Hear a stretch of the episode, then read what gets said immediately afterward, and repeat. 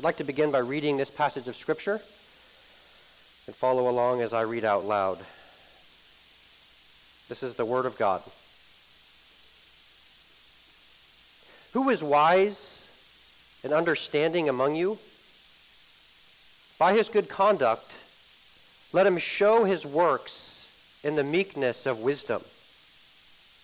But if you have bitter jealousy and selfish ambition in your hearts, do not boast and be false to the truth. This is not the wisdom that comes down from above, but is earthly, unspiritual, demonic. For where jealousy and selfish ambition exist, there will be disorder and every vile practice. But the wisdom from above is first pure, then peaceable, gentle, open to reason, full of mercy and good fruits, impartial and sincere. And a harvest of righteousness is sown in peace by those who make peace. Who is wise and understanding among you? If we were to ask this question to the outspoken atheist, Richard Dawkins, perhaps he would tell us about an organization that he is part of called the Brights. According to their website, the Brights are an international constituency of individuals who are committed to a naturalistic worldview, free of supernatural or mystical elements. Along with Dawkins, other well known members of this group include atheists Daniel Dennett, A.C. Grayling, and even the famous magicians Penn and Teller. As their name suggests, the Brights view themselves as enlightened and sophisticated individuals. And their name leaves no doubt as to what they think about those who hold to some form of religious belief. To be fair, the group officially denies that their name was chosen as a put down to religious people. But this seems hard to believe, especially when they could have identified themselves in a thousand different ways. Why not call themselves the atheists or the naturalists? Just imagine the backlash that would ensue if an evangelical group identified themselves as the Brights. The obvious arrogance and selfish ambition of the Brights even repulsed one of their own, the late atheist Christopher Hitchens. Hitchens criticized Dawkins and Dennett for their, quote, cringe making proposal that atheists should conceitedly nominate themselves to be called Brights. While the members of this group claim to be wise, their attitudes and actions reveal otherwise. Ironically, these bright people embody the very characteristics that James says marks the foolish wisdom of this world arrogance and boasting. In the eyes of the Lord, it turns out that the brights are really not so bright after all. While it may not be surprising to us to see this kind of arrogance in the world among atheists? What about when this kind of behavior infiltrates the church among believers? What happens when the church is filled with people who are marked by the so called wisdom of the world? The sobering reality is that sometimes even Christians can claim to be bright individuals, those filled with wisdom and understanding, and yet live in a way that calls into question their claim. How do we answer the question who among you is wise and understanding? Who are the true brights of the church? Throughout his letter It has been James's purpose to identify the elements of true saving faith. We saw a few months ago from James chapter 2 verses 14 to 26 that true faith is revealed by our works, what we do. And last week we learned a similar truth. True faith is revealed also by our words, by what we say. Today, we will discover another aspect of true saving belief that it is revealed by our wisdom. Not just what we know, but also how we live.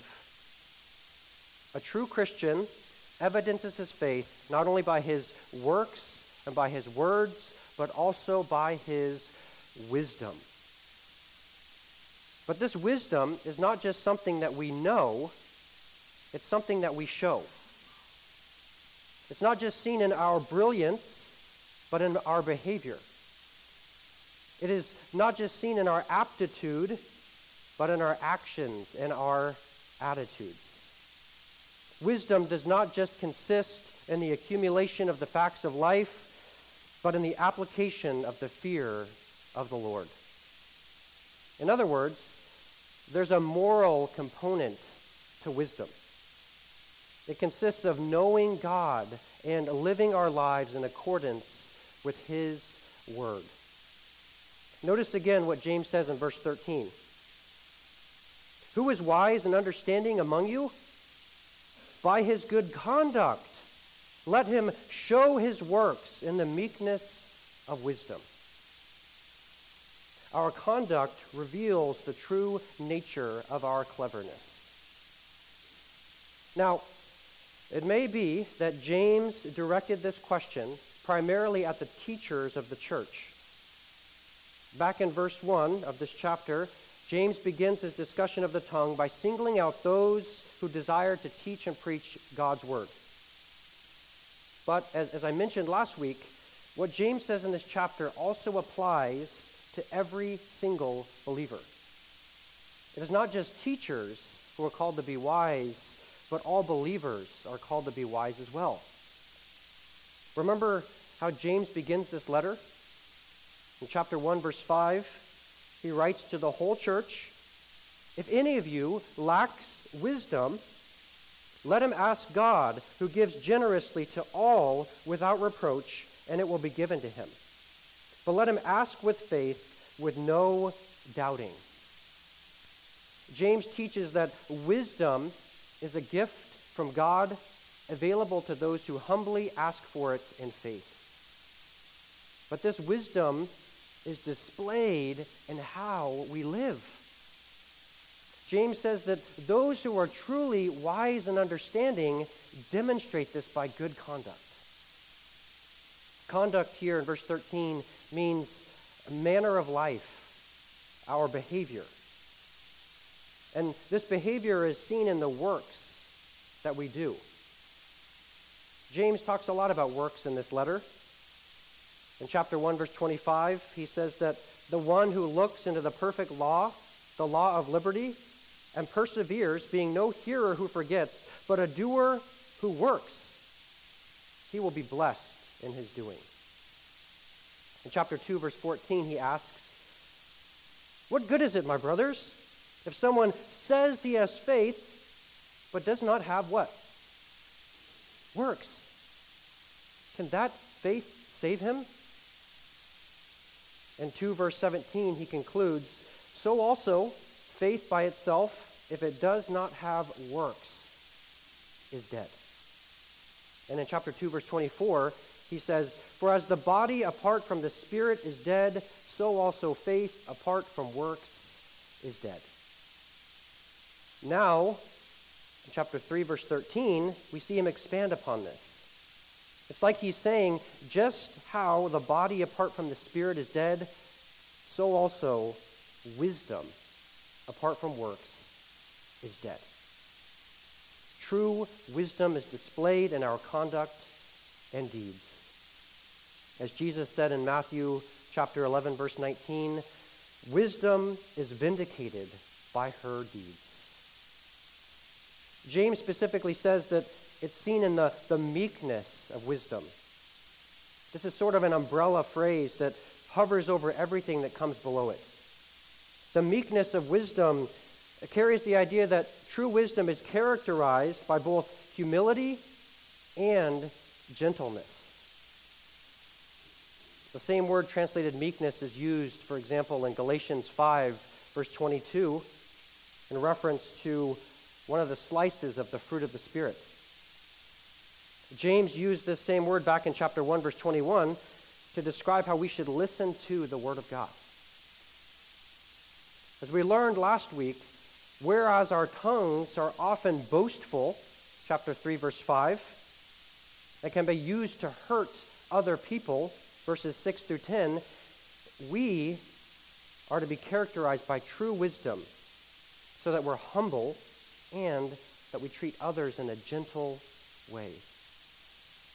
Connecting our study on the tongue to our study of wisdom, Ron Blue has said, quote, a key to right talk is right thought. The tongue is contained in a cage of teeth and lips but it still escapes. It is not intelligence that keeps the lock on that cage, it is wisdom. End quote. To add to this, wisdom not only controls our words, it also controls our actions. When we are filled with wisdom, we conduct ourselves in a humble and gentle manner. But what does this look like practically? And how can we attain true wisdom? In order to help us understand the nature of true wisdom, James contrasts it with false wisdom. He writes about false wisdom, the wisdom from below, in verses 14 through 16. That's your first outline point. Then in verses 17 through 18, he writes about true wisdom, the wisdom from above. This is what we are going to focus on in the remainder of our time together. What James says here is similar to what the Apostle Paul does elsewhere when he exhorts us to put off one thing and put on something else.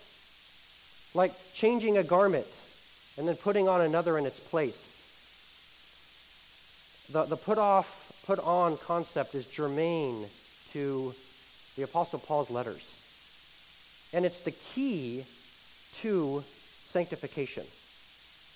The process of becoming more like Christ involves putting off old sinful habits and practices and replacing them with new ones.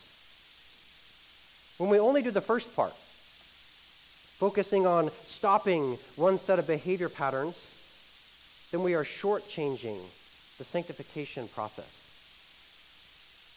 you will never really make progress in holiness until you do both. Put off the behavior patterns of your old life before you knew Christ, and then put on the new set of behavior patterns that characterize your new life in Christ. We are called to avoid one thing and to pursue something else. James's teaching in this passage runs along a similar track in order to attain, attain true wisdom and, and have it show up in our lives, we first need to avoid false wisdom and the deeds that accompany it. We put off one and you put on another. So let's look first at what we should avoid the wisdom from below.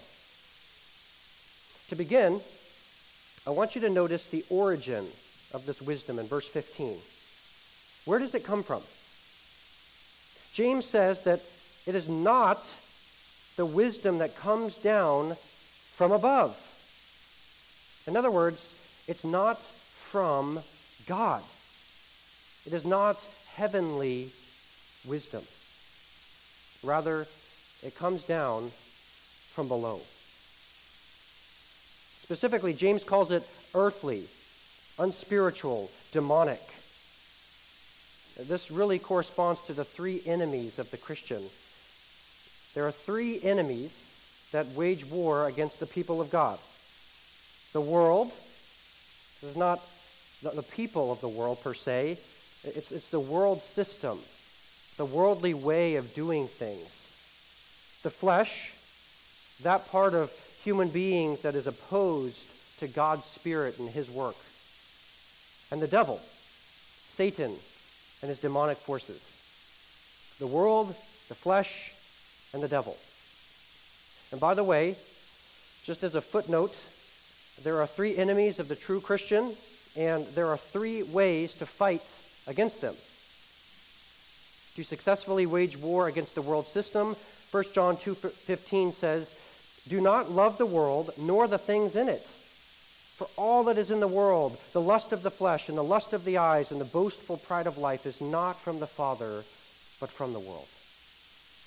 To fight against the flesh, Galatians 5:16 says, Walk by the Spirit, and you will not carry out the desires of the flesh. And to stand against Satan, James chapter 4 verse 7, which we will look at in a couple months, says, "Submit therefore to God, resist the devil, and he will flee from you." We are called to combat these three enemies on a regular basis. And James says that the pseudo wisdom that is from below is derived from these sources. This is the origin of the wisdom from below. But let's next look at the outworking of this wisdom. What does it look like? James gives a laundry list of items that describe what false wisdom looks like in verse 14 and 16. Because there is some overlap between these two verses, we will only look at each feature once. The first characteristic listed here is bitter jealousy in verse 14. The same word is mentioned again down in verse 16. Jerry Bridges, in his book Respectable Sins, writes against many of the acceptable sins that we often tolerate in the church. One of the oft overlooked sins he addresses is this sin of jealousy. Bridges writes, quote, Jealousy is usually defined as intolerance of rivalry. There are legitimate occasions for jealousy, such as when someone is trying to win your spouse away from you. God even declares himself to be a jealous God who will not tolerate the worship of anyone or anything other than himself.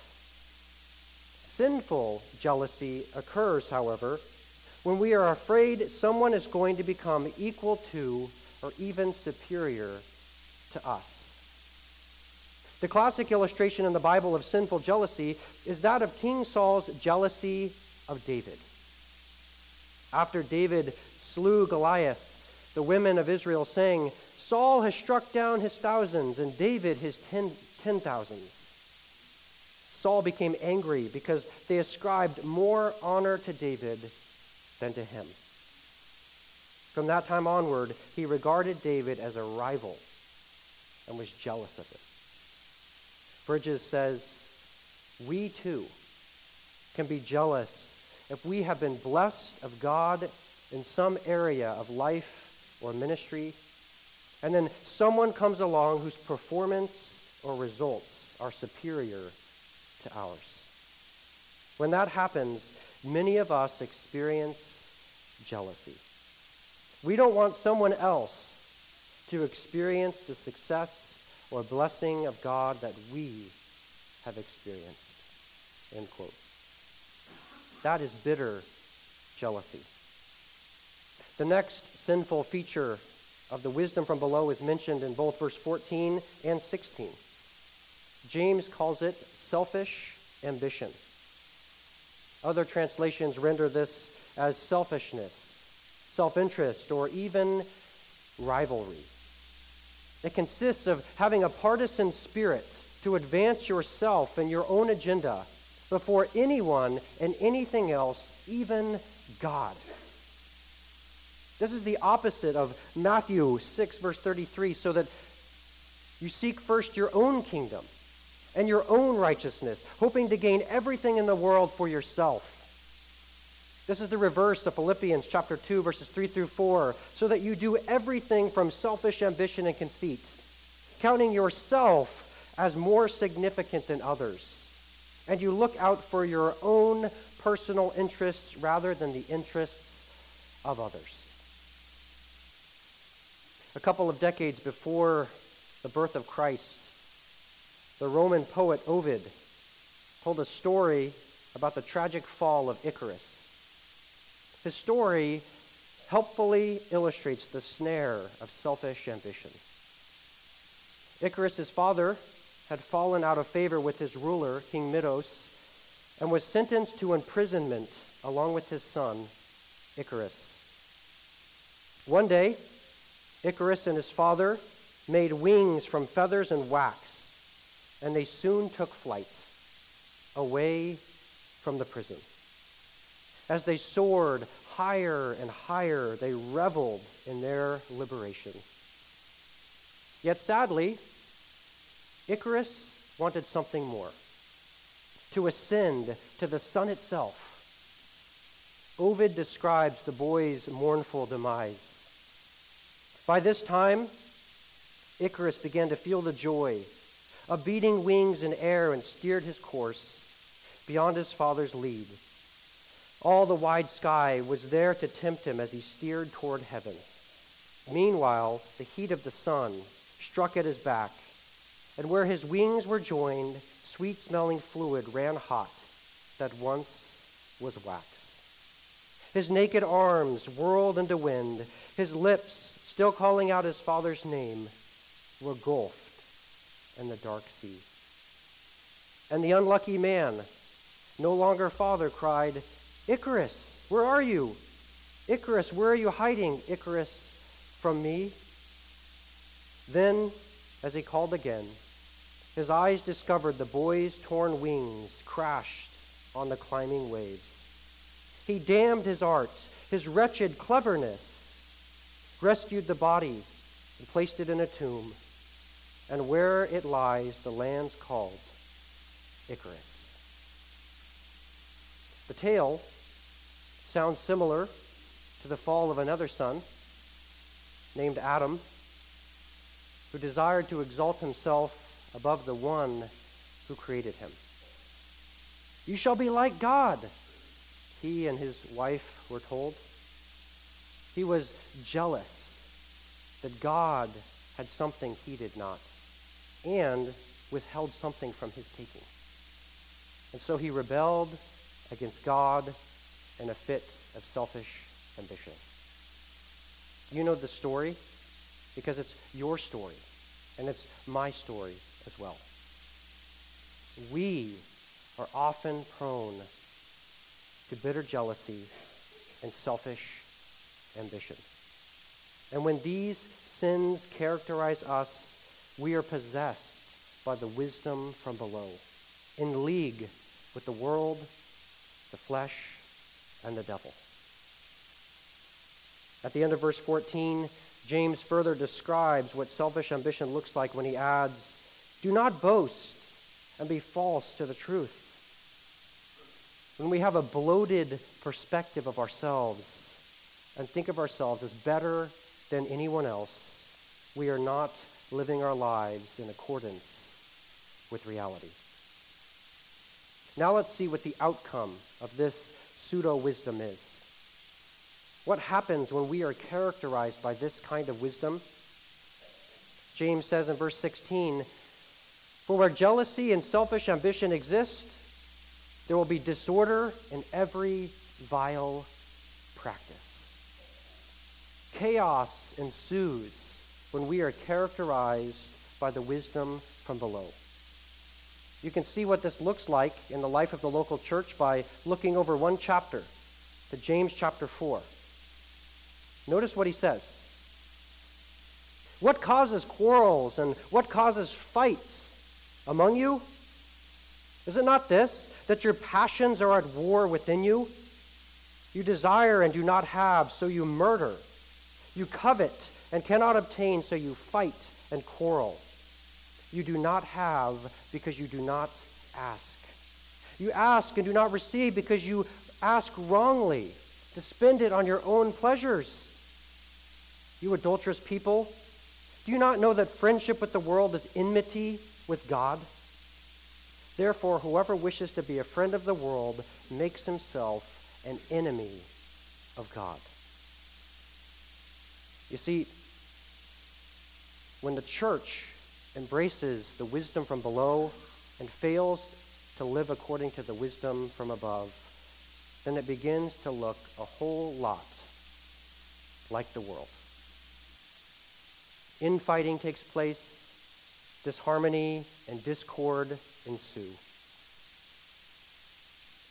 James began this section with a question Who among you is wise and understanding? Who are the true brights of the church?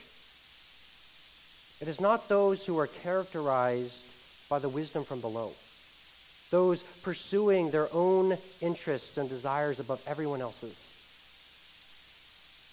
Brothers and sisters in Christ, we should not be characterized by this kind of wisdom. Those who truly believe in Jesus Christ will be marked by a different kind of wisdom the wisdom that comes from above. We need to put off the wisdom from below and put on the wisdom from above. So let's now look at our final point found in verses 17 and 18 and learn about the wisdom from above. James says in verse 17, But the wisdom from above is first pure, then peaceable, gentle, open to reason, full of mercy and good fruits impartial, and sincere. What James says in these verses counterbalances what he said in verses 14 through 16. If verses 14 through 16 are the problem, then verses 17 through 18 offer us the solution. To understand the wisdom from above, we first need to recognize its origin. Where does it come from? James calls it the wisdom from above. Earlier in this letter, a similar statement is made about the blessings that God gives to us. James 1:17 says, "Every good gift and every perfect gift is from above, coming down from the Father of lights, with whom there is no variation or shadow due to change." God is the source of all goodness in the universe. And in a similar way, James says that he is also the origin and source of all true wisdom. Twice in the New Testament, God is identified as the only wise God. Romans 16, verse 27, and 1 Timothy 1, verse 17. By nature, God is eternally and perfectly wise. And because of this, he alone is the true dispenser of wisdom. Proverbs 2, verse 6 says, For the Lord gives wisdom. From his mouth come knowledge and understanding. Those who desire the wisdom that God gives must rely upon him to bestow it. Proverbs chapter 3 verses 5 and 6 says, "Trust in the Lord with all your heart and lean not on your own understanding." In all your ways, acknowledge him, and he will make your paths straight. As we seek to avoid possessing and being characterized by the wisdom from below, we must humbly rely upon God in faith and ask Him to bestow upon us the wisdom that only He can give. We, we cannot muster it up ourselves. We do not have this in our beings, intrinsic to our nature as sinners. It is not a given, but a gift we must receive from God's gracious hand. But when God chooses, by his grace, to grant us this gift of wisdom, what does it look like? What is the outworking of this wisdom? As a point by point counterattack to the list in verses 14 through 16, James now lays out the features of true wisdom. Let's quickly take note of them. First, true wisdom is pure. This is the opposite of sinful. 1 John chapter 3 verse 3 uses this word to describe the unblemished character and nature of Jesus Christ. It's related to the New Testament word for holy or sacred. Those who possess true wisdom demonstrate this in their avoidance of sin. A second feature of true wisdom is that it is peaceable. This comes from the, the common word for peace found in the opening paragraph of most of Paul's letters grace and peace. It refers to someone who pursues peace and harmony. They're not eager to, to get into a conflict or to fight with someone else. A third characteristic of true wisdom is identified as gentle in verse 17. This describes someone who is compliant. It's very similar to what James says next. True wisdom is open to reason. Other translations say it's reasonable, submissive, and even willing to yield to others. A person with this character quality is filled with true love, which 1 Corinthians 13, verse 5 says, does not insist upon its own way. James also says that godly wisdom is full of mercy and good fruits. When you're full of mercy, you quickly forgive people who have wronged you, and, and you're not eager to see them suffer harm because of what they did. As Ephesians 4, verse 32 says, we should forgive one another, just as God in Christ has forgiven us. To be filled with good fruits simply means that you are characterized by good works. You're eager to meet the practical needs of others, and you desire to obey the Lord in your life. Wisdom is also impartial. The New American Standard Bible translates this unwavering. The wise person is consistent, reliable. They're not driven by the whims of their emotion. They're grounded in deep conviction to the truth. Finally, James says that true wisdom is sincere, without hypocrisy, not two faced. There's a lot here to consider. True wisdom is derived from God and characterized by these qualities. Going back to the question of verse 13 Who among you is wise and understanding? Who are the real brights of the church? It is not those who are clamoring for first place and seeking their own agenda above everyone else's. Rather, it's those who humbly seek after other people's best interest so that there can be peace and harmony. Perhaps the best illustration of what this kind of wisdom looks like is the Lord Jesus Christ. Colossians chapter 2 verse 3 says that in Christ are hidden all the treasures of wisdom and knowledge. He is the supreme example of wisdom. Theologian Michael Horton in his book Ordinary contrasts the sinful actions of the first Adam with the righteous actions of the second Adam, Jesus Christ. He writes, quote, God created us in righteousness and holiness to extend his reign to the ends of the earth. Glorifying and enjoying God was the object and goal that greeted Adam and Eve each morning as they loved and served each other with energetic satisfaction. However, instead of leading his wife and entire posterity in this Thanksgiving parade, Adam declared independence from his king.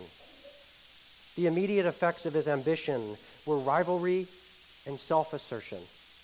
First, between Adam and Eve, and then between Cain and Abel. The rest, as they say, is history. So, too, however, is God's solution in the fullness of time, the Father sent his Son. Where the first Adam sought to break free of his created rank and ascend to the throne of God, the last Adam who is God in his very nature, left his throne and descended to our misery. In the words of Philippians 2, he emptied himself by taking the form of a servant, being born in the likeness of men, and being found in human form, he humbled himself by becoming obedient to the point of death, even death on a cross. Therefore, God has highly exalted him and bestowed on him the name that is above every name, so that at the name of Jesus every knee should bow. Horton concludes While the first Adam launched a meet you at the top philosophy of life, Jesus Christ says to the world, I'll meet you at the bottom. End quote. Whereas our first father, Adam, sought to be wise in his own eyes, our Lord and Savior, Jesus Christ, sought to cling to the will of his Father, and he perfectly demonstrated the wisdom from above. And because he was pure peaceable, gentle, open to reason, full of mercy and good fruits, impartial and sincere, and then offered up himself on the cross for people who were not any of those things, then we too, beloved, can be forgiven of our sin and become wise people through faith in him. Now ask yourself do these qualities mark your life? Are you characterized by moral purity, peacemaking, reasonableness, mercy, good works, and integrity? Would your spouse say that you are? Would your kids? Would your fellow church members say that you are? Of course, none of us perfectly embodies these qualities. Only our Savior does. But as we have seen again and again throughout James, if we are true believers in Jesus Christ, then these things should practically and consistently mark our lives if there is more jealousy, selfish ambition, and boasting in our lives than purity, a willingness to yield to others, and peacemaking, then something is wrong with our faith. Do not be deceived. True wisdom, which is displayed in tangible good works, is the evidence of true faith. This is what wisdom looks like. But what is its outcome? What does it result in? Notice verse 17. And a harvest of righteousness is sown in peace by those who make peace. This recalls what James said in verses 11 and 12. Like produces like. When, by God's grace, we believe in Jesus Christ and are transformed into wise people, we progressively behave and speak in ways that are consistent with true wisdom. Our hearts, so to speak, are transformed into good soil, capable of producing an abundant harvest of righteousness and peace. The Lord Jesus Christ, as the perfect embodiment of God's wisdom, made it possible for us to be imputed with the righteousness of God and to experience peace with Him and with each other. And because of what He has done for us, we can experience peace in our midst. But this only comes about when we put off the wisdom from below and put on the wisdom from above. Do you see harmony and peace in our body? Do you desire harmony and peace in our body? Only those filled with true wisdom experience the blessings of peace. So, who is wise and understanding among us? It is those who have truly trusted in Jesus Christ, who possess the wisdom of God, and who demonstrate this wisdom in their behavior. Those who truly believe in Jesus Christ demonstrate the reality of their faith through wisdom. And this wisdom is demonstrated not just in our intelligence, but also in our obedience. Let's pray.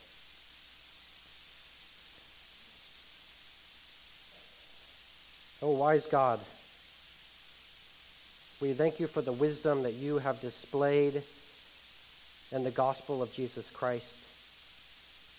Thank you that Jesus Christ is the perfect embodiment of wisdom, and he offered up himself for us on the cross to pay for our sin. He was raised to life, guaranteeing justification and eternal life for all who trust him. I pray that we would be trusting in him and that we would be experiencing the blessings of true wisdom. And by your Spirit, I pray you'd cause us to live in accordance with true wisdom that comes from you. I pray that we would experience peace and harmony in our body, the fruit of true wisdom. I pray for these things for your glory, for our good. In Christ's name, amen.